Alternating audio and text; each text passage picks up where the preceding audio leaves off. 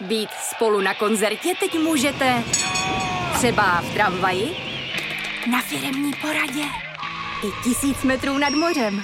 Jsme tu, abyste mohli být mezi svými kdekoliv. Tak zůstaňte ve spojení díky datům na naší nejrychlejší mobilní síti v Česku. T-Mobile.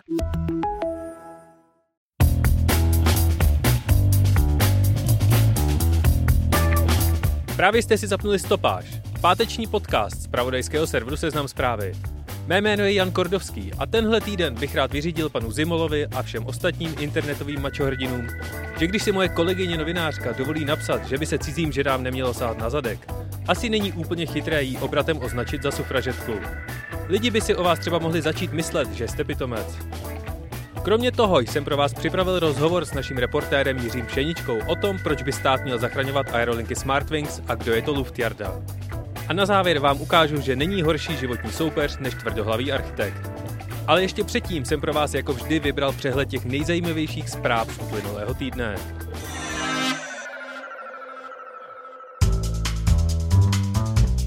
Kompletní vedení pražského magistrátu teď bude mít 14 dní čas přemýšlet o tom, že hádat se přes Twitter není zřejmě úplně dobrá strategie. Celé se totiž kvůli nakaženému náměstkovi Petru Hlubučkovi muselo přesunout do karantény. Primátor Hřib s Jiřím Pospíšilem na sebe mezi tím prskají 280 znaků o tom, kdo chtěl nebo nechtěl jednat přes Zoom. Skupina studentů tento týden ve sněmovně dokázala, že žánr gerilových akcí naštěstí stále žije. Na řečnický pultí KSČM promítala portrét Melody Horákové. Díky. A náš investigativní reportér Janek Kroupa podnikl takovou vlastní gerila akci na Ministerstvu kultury. Zjistil, jak úředníci i lobbysté společně s firmou Huawei v zádech manipulovali miliardové veřejné zakázky. Bývalý poradce prezidenta Trumpa John Bolton, to je ten s tím velkým bílým knírem, napsal knihu pamětí. Trumpovo ministerstvo spravedlnosti se ještě před vydáním pokusilo její prodej zakázat s tím, že údajně obsahuje přísně tajné informace. A určitě to nemá nic společného s faktem, že v ní Bolton obvinuje Trumpa ze spolupráce s čínským prezidentem Xi Jinpingem, glorifikováním diktátorů a totálního nepochopení toho, jak Bílý dům vlastně funguje. Slovy Miroslava Pelty, byl jsem toxický, ale šel jsem nahoru. Facebook přišel na skvělou kličku, jak se vyrovnat s problémem jménem politická reklama. Pokud si uživatel jeho platform v USA nepřeje politickou reklamu vidět, může si ji v nastavení nově vypnout. Zodpovědnost za placený nátlak tak efektivně připadá na uživatele samotné. A Twitter tento týden přišel na to, že mu po platformě pobíhá 170 tisíc propagandistických účtů řízených z Číny. A na závěr jedna naděje na lepší svět. Podle britských astrofyziků v naší domovské galaxii existuje 36 inteligentních mimozemských civilizací, které jsou schopné komunikovat s ostatními. Jediný problém vidím snad jen v tom, že nejbližší možný živý svět je od Země vzdálen nejméně 17 000 světelných let. A i tak hrozí, že na něm žijí pouze fanoušci skupiny Krištof. Teď už ale pojďme na hlavní rozhovor tohoto týdne. S mým kolegou Jiřím Pšeničkou si vysvětlíme vše okolo tolik diskutované a docela netransparentní záchrany aerolinek Smartwings.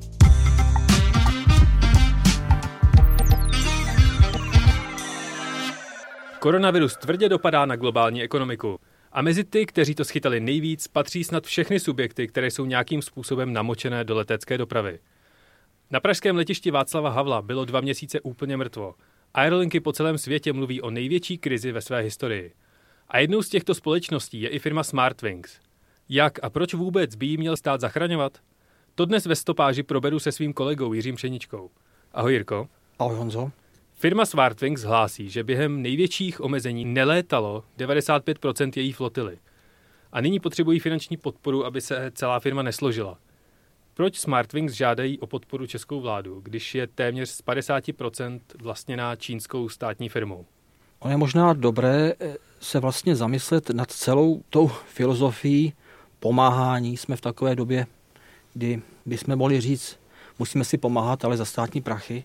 A já tam jako vidím možná trošičku morální problém, nějaké morální dilema obecně.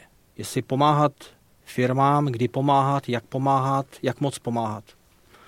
Tady je nepochybně nějaká bezprecedentní situace. Vláda zastavila ekonomiku, zavřela hranice, omezila cestování. To všechno platí a to všechno je třeba brát v potaz. Na druhou stranu já si říkám, co je to za podnikatele, který nemá rezervy na jeden, dva, tři, čtyři měsíce. Co je to za obec, která nemá rezervy takhle? Co je to za člověka, občana, který nemá tyto rezervy? A pokud někdo po 14 dnech křičí umírám hlady, tak z mého pohledu je něco divně. Jako asi neumí podnikat. Ale tady se nastavila nějaká filozofie, budem pomáhat všem, tak prostě Smartwings se o tu pomoc přihlásili taky. No. Já už jsem to na začátku trochu nakousnul, ale jaká je vlastně aktuální majetková struktura Aerolinek Smartwings? Dá se dohledat, že z větší půlky to patří třem podnikatelům v Česku v čele s miliardářem panem Šimáněm, kteří tam mají lehce nad polovinu. Menší půlku má firma, která formálně sídlí v Hongkongu, za nimiž má být čínská státní skupina CITIC, kterou ovládá čínské ministerstvo financí. Takže to je nějak jako základní přehled o tom, jak to tam vypadá. Já říkám, nechtěl bych si hrát na detektiva, abych zjišťoval, komu to ve skutečnosti patří a tohle by se mělo zpřehlednit. Jedním z hlavních argumentů všech, kteří tu podporu chtějí, je, že jsou Smartwings nějaký strategický podnik v České republice. Jak se tohle klasifikuje a jaký je rozdíl mezi třeba Smartwings nebo RegioJetem? No já bych byl rád, kdyby mi někdo vysvětlil, co je to, v čem jsou tak strategičtí. Podle mě strategická firma je taková, která, když dneska zastaví svůj provoz, tak zítra je velký problém. To se určitě netýká Smartwings. A jaký je ten formát podpory, který Smartwings požadují? No tak tam se to postupem eh, doby trochu vyvíjelo. Na začátku se mluvilo vlastně o třech variantách, které přicházejí v úvahu. Tak jednak eh, varianta nějakého státního úvěru, nějaké státní půjčky, pak se zvažovala varianta kapitálového vstupu do té firmy. Mm-hmm. A třetí varianta je, která dneska vlastně asi jako jediná je na stole, to je ta varianta garance za nějaký běžný komerční úvěr. A jaké jsou podmínky našeho multiministra Karla Havlíčka pro to, aby tyhle českočínské aerolinky nějaké záruky od státu skutečně dostaly? Tak, jak pan ministr Havlíček o tom mluvil po setkání s prezidentem Zemanem v sobotu, tak těmi základními podmínkami jsou, že se nebude propouštět, že si ti vlastníci nebudou vyplácet dividendy, že se ten koncern, on je to vlastně koncern, který v sobě obsahuje dvě značky, Smartwings a ČSA, mm-hmm. takže se přejmenuje na, na ČSA. A pokud vím, tak ještě mluvil o tom, eh, že by zástupci státu měli být ve věřitelském výboru. Dámy a pánové, celá naše posádka je vám během tohoto letu plně k dispozici. Doufáme, že čas strávený na naší palubě bude pro vás příjemným zážitkem. Jménem českých aerolinií vám přejeme ničím nerušený let. Jaký je teď vztah mezi Smartwings a ČSA? Smartwings ovládli ČSA v roce 2018. Oni tam byli vlastně už od roku, tuším, 2014, tam měli podíl. A 2018 to ovládli majoritně a stalo se to součástí té skupiny.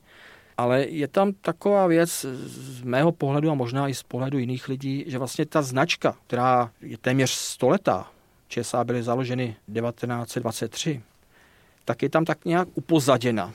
Podivně, jako z mého pohledu určitě má větší hodnotu než značka Smartwings, která tady existuje, nevím, tři, čtyři roky.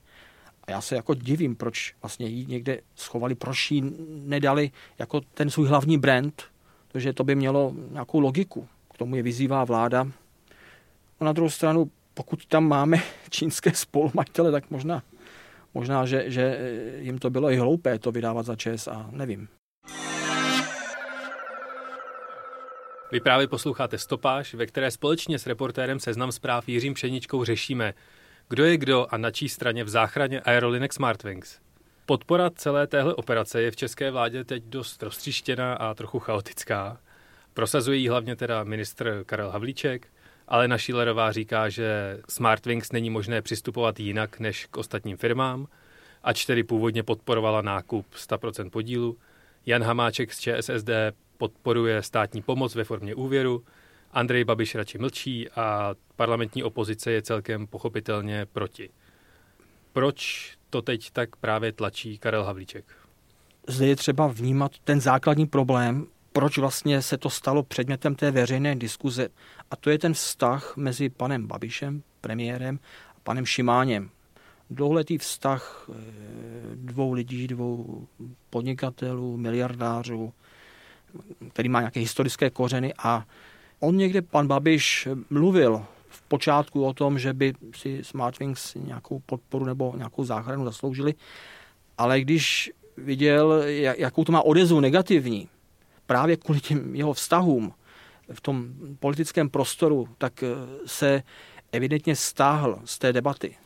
Karlu Havlíčkovi to přísluší jako ministru dopravy a myslím si, že on patrně i přesvědčen, že to, co dělá, dělá správně. ČSA Smartwings je jednou z těch, o které uvažujeme, řekněme, i v nějaké prostě vyšší míře pomoci, protože ta společnost je strategického významu pro eh, státní letiště, eh, pro další letiště, je strategická s ohledem na, eh, na to, že to je klíčový hm, dopravce prostě našich, našich obyvatel a firem. Je to firma, která zde v podstatě zaměstnává několik tisíc lidí a váží na sebe prostě stovky dalších různých servisních institucí v oblasti leteckého průmyslu. To je prostě klíčový aktér toho trhu. Faktem je, že dneska kromě něj tady jako není nějaký jako další výraznější zastánce té pomoci, když teda si všímáme i toho, jak paní Šilerová se stáhla do pozadí, jak otočila vlastně v počátku, jak si říkal, tak byla pro, aby stát do toho vstoupil. Dneska říká něco jiného, říká, že vlastně není možný pomáhat jedné firmě, takže ten Havlíček je v tom svým způsobem sám. Sám jsem zvědav, jak, jak, jak se to podaří jemu eh, nějak vykomunikovat. V sobotu vstoupil do této hry oficiálně i prezident Miloš Zeman, kterému Karel Havlíček odjel vysvětlit a představit ten plán na záchranu Smartwings. Jakou roli v tom Miloš Zeman hraje? Já tam vidím to, že jednak tomu Karlu Havlíčkovi to svým způsobem pomáhá, když jako to téma nějak jako zviditelní před prezidentem, nebo může říct, že i prezident s tím řešením souhlasí, že mu to jako zvyšuje ten jeho kapitál v té věci. Pak tam samozřejmě nelze nevidět i zájem toho Miloše Zemana, protože je třeba si připomenout, že ten čínský investor, který tam vstoupil, původně nebyla státní skupina CITIC, ale byla to původní CEFC, a to je ta samá skupina, kterou on sem protlačil na český trh a kde on prezentoval, jak tato skupina tady bude investovat ohromné částky. Jak víme, tak z těch velkých investic nezbylo prakticky nic. Víme o Slávy, víme, víme o pivovarech Lobkovic a tím pohrobkem jedním těch, těch velkolepých investic je právě i Smartwings. A pokud toto nevyjde, pokud by ta firma zbankrotovala a ona jako v té situaci tak trochu je v tuto chvíli, tak je to i jeho osobní prohra. Každý mu může říct, tak, kde jsou ty investice čínské, co jste, co jste tady sliboval. Takže já myslím, že on tam hraje tuto svou, tuto svou eh, písničku. Ministerstvo dopravy minulý týden přišlo s analýzou, která tvrdí, že krach Smartwings přinese škodu 1,2 miliardy korun a ty záruky, které by stát teoreticky poskytl, tak jsou na úvěr za 900 milionů korun. Kolik by do toho vložili Číňané a případně ještě čeští vlastníci kolem Jiřího Šimáněho? Co já jsem o tom zjišťoval, tak eh, tam je to tak, že oni se domluvili, ti vlastníci čeští, čínští, které reprezentuje pan Tvrdík, který mimochodem má blízko k hradu, že každý vlastně do toho vloží 800 milionů. Nicméně ta česká skupina reprezentovaná panem Šimáněm, už někdy loni do toho vložila formou půjčky asi 600 milionů, takže jako by jim zbývalo ještě 200 milionů. Číňani by dali těch 800, takže každý z těch vlastníků by dal 800, přičemž teda miliarda je nová a těch 600 milionů jsou nějaké staré peníze. A k tomu, což je nějakým plánem pana Havlíčka, by přišel ještě komerční úvěr garantovaný státem také ve výši 800 milionů. Takže ono by to bylo 800, 800, 800, celkem 2,4 miliardy napumpovaných do této firmy. No to sice s rekordním rozpočtovým schodkem 500 miliard se zdá jak plácnutí do vody, ale stojí 2,4 miliardy za tu záchranu pracovních míst? Jestli to je za tuto cenu, samozřejmě pořád bereme, že stát by do toho vstoupil jen formou té garance. On by tam nedával hotové peníze a garanci eh, která se týká toho úvěru ve výši 800 milionů, takže není to, není to celá ta částka. Větší část toho kapitálu jde na vrub těch vlastníků. Navíc aktuálně nikdo vlastně nemůže předvídat, v jakém stavu bude svět třeba na podzim, kdy se všeobecně očekává nějaká druhá vlna koronaviru. Mají Smartwings nějaký plán, jak za půl roku nežádat o další peníze? Je tohle poslední podpora, co budou chtít? Já se možná obloukem vrátím na ten začátek, to je o tom morálním hazardu. Hmm. Protože já vím, že vlastně takhle postupuje celý svět. Všichni pumpují peníze do té ekonomiky, všichni zachraňují. Ale ta záchrana té míře jako teď se je neopakovatelná. Jako nedokážu si představit, kdyby přišla druhá vlna, tak že se to může opakovat v tom půl bilionovém objemu. Mm-hmm. Si ten stát by to položilo. Náš by to možná eh, ještě dokázal přežít, ale nějaká Itálie rozhodně ne. Takže z mého pohledu jako to je nemyslitelné. Jako pokud by se něco takového stalo, tak už jako nelze, aby stát ty firmy zachraňoval. A proto já si kladu otázku, jestli vlastně bylo správné takhle jako na samém začátku to rozjet v té velkorysosti. Jestli, jestli právě, pokud by přišla nějaká větší vlna, tak jestli s tím nebudou velké problémy. V posledním segmentu našeho řešení budoucnosti Smartwing se podíváme třeba na to, kde přišel Jaroslav Tvrdík přes dívce Luftjarda. Ale ještě předtím vám chceme doporučit jeden z dalších podcastů z produkce Seznam zpráv. Zhruba za 30 sekund jsme zpátky. Dobrý den, tady je Lucie Stuchlíková a Václav Dolejší, autoři politické talk show Vlevo dole. Kauzy boj ovliv i šeptanda z kuloáru sněmovny. Politiku vidíme nejen vlevo a dole, ale úplně všude. Každou středu nás najdete na Seznam zprávách, na Spotify, v Apple Podcasts a dalších aplikacích, kde jste zvyklí poslouchat podcasty. Odebírejte vlevo dole, ohodnoťte nás a sdílejte. Děkujeme.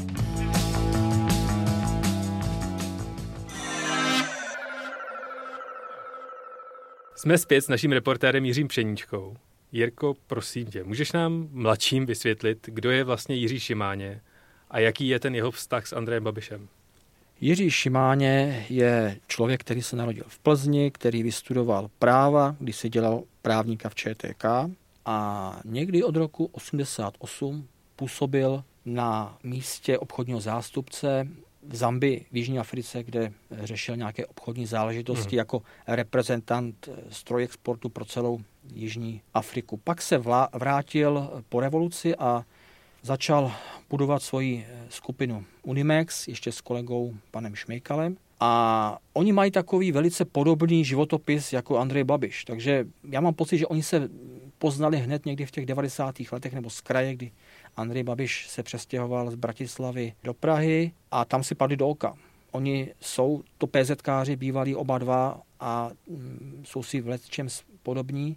Mně osobně se hraje výborně. My máme dobrý flight, krásný počasí a občas si něco a zahraju, takže... Jiří Šimáni šel svou, svou vlastní cestou. Já bych řekl, že rozdíl mezi nimi je ten, že Šimáně vlastně byl po celou dobu té své kariéry nebo z větší části vzdálen od toho státu. To nebyl člověk, který by eh, nějak jako masově privatizoval, když si koupil Čedok, který potom prodali, ale dělal nějaký si svůj biznis, eh, nejdřív duty free shopy, potom hobby markety, obchody s vínem, destiláty. Pak tomu, eh, tím, že se začal angažovat přes ten čedok v cestovním ruchu, tak někdy na konci 90. let začali budovat travel service. Tak se k tomu dostal, k tomuto biznisu. Tady je vidět, že, že, že tady můžou fungovat i dvě letecké společnosti, protože tady vedle sebe byla, byly ČSA a Travel Service x let eh, fungovaly. A došlo to až do té doby, kdy oni se rozhodli vstoupit eh, do, do ČSA, což bylo někdy rok 2014, kdy tam vlastně vstoupili stejně jako Corin Air a vyvrcholilo to eh, tím, že vlastně koupili zbytek ČSA někdy v roce 2018. Jaroslav Tvrdík se zdá, že je absolutně úplně všude. Kromě Slávy a Hradu se motá právě i kolem Smartwings. Jeho historie se spravováním eh, a řízením aerolinek eh, je trochu nevalná. Kvůli jeho neslavnému působení v ČSA se mu přezdívá právě Luftjarda. Jaká je jeho role teď ve Smartwings? Tak jeho role je teď zásadní v tom, že on tady eh, zastupuje ten čínský kapitál. čínskou státní firmu, takže v tomto určitě významná. A on určitě má výhodu v tom, že do té firmy vidí, protože tam byl několik let v čele jako generální ředitel ČSA. A on se tam teda jako, řekl bych, investičně hodně rozmáchl a řekl bych, že ČSA se z toho spamatovávali ještě dlouho. Nicméně dnes hraje poměrně klíčovou roli eh, v té věci a záleží asi i na něm, na tom, jak to dokáže zprostředkovat v Číně, jestli ta věc nějak dopadne nebo nedopadne. Jak si může stát vůbec dovolit posílat nebo dávat peníze někam, kde se vyskytuje pan Jetěn Ming, který zmizel neznámo kde a neznámo kam? Ty připomínáš eh, někdejšího šéfa CFC a poradce pana Zemana, nevím, jestli pořád ještě je ve stavu poradců, možná, že ano, to je právě ono, že nikdo neví, v jakém stavu vlastně je a jestli vůbec ještě někde existuje.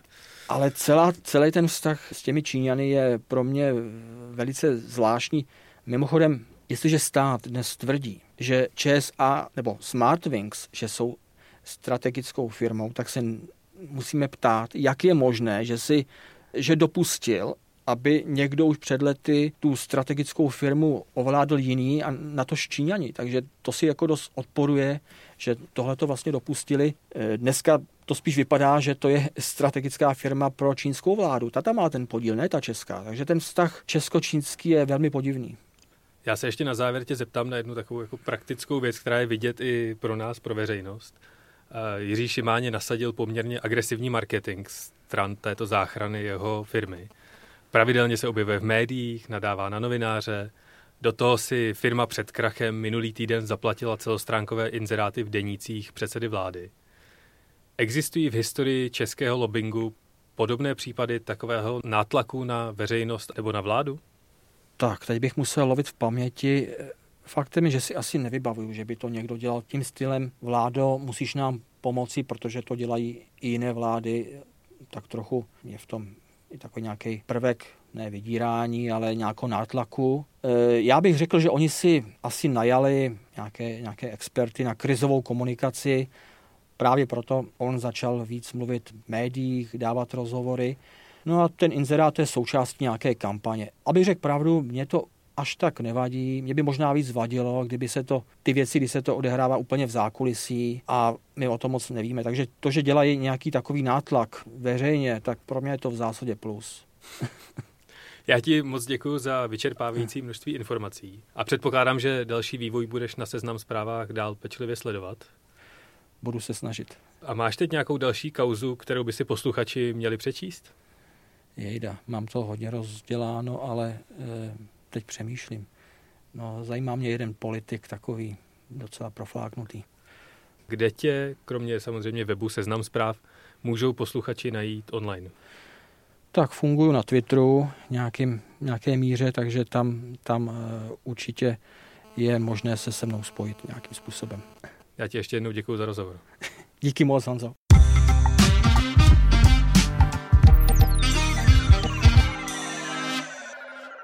Tento týden vám musím doporučit knihu Broken Glass, kterou jsem zhltnul za čtyři dny. Na 352 stranách popisuje zrod a život jedné z nejvýznamnějších budov poválečné architektury, Farnsworth House. Nečekejte ale suchý kunzhistorický výklad, nýbrž obrovské množství drbů a detailů ze života Edith Farnsworth, pro kterou dům nakreslil proslulý architekt Ludwig Mies van der Rohe. Mimochodem, pokud stopáž posloucháte v Apple Podcast nebo třeba Overcast, fotku domu si můžete prohlédnout na displeji. Posluchači Spotify mají smůlu. Díky velmi blízkému vztahu, který si paní Farnsworth s Mísem vybudovala, se jim nechala tak trochu okouzlit a dala mu jedinou instrukci. Nakresli ho tak, jako by si ho stavil pro sebe. Což se pro ní jako pro investorku stavby ukázalo být jako osudová chyba. Mís dům na pozemek, který se nachází hodinu jízdy autem od Chicaga, umístil kvůli výhledům hned vedle řeky, která se ale podle místních minimálně třikrát za dekádu rozleje z koryta. Dům sice díky obřím ocelovým nosníkům levituje ve vzduchu, ale na opravdovou velkou vodu to pořád nestačí. Architekt zároveň chtěl, aby si přírody dychtící obyvatel připadal jako uprostřed lesa. Dům tak nemá jedinou obvodovou stěnu a vlivům počasí tak brání jen obří skleněná okna. Idea sice úžasně inspirativní, jen tak trochu nepočítala se zvídavými studenty architektury, kteří se kolem domu začali téměř okamžitě rojit a zkoumat každý jeho detail, a to včetně probíhajícího života jeho obyvatel. Dalších zádrhelů typu netáhnoucí, ale krásně vypadající komín nebo střecha bez sklonu pro odtok vody kniha popisuje desítky. A všechny dohromady nakonec jeho obyvatelku dohnali k emigraci do Itálie. Dům ve finále stál desetinásobek původního rozpočtu. V uvozovkách normální člověk, v něm není schopný žít a navíc se stal slavnějším, než vy kdy můžete být. Zatímco Edith Farnsworth umírá v roce 1977, odkaz Mies van der Roheho žije slavně dál a od roku 2003 se s jeho tvrdohlavostí musí vypořádávat stát Illinois, který dům v aukci koupil jako historicky významný objekt. A zrovna tento týden zapršelo trochu víc než obvykle a fotografie vyplaveného domu obletěly architektonický internet. Kniha Broken Glass by vás určitě neměla minout. A rozhodně ji přečtete dřív, než z Farnsworth zmizí letošní nános bahna.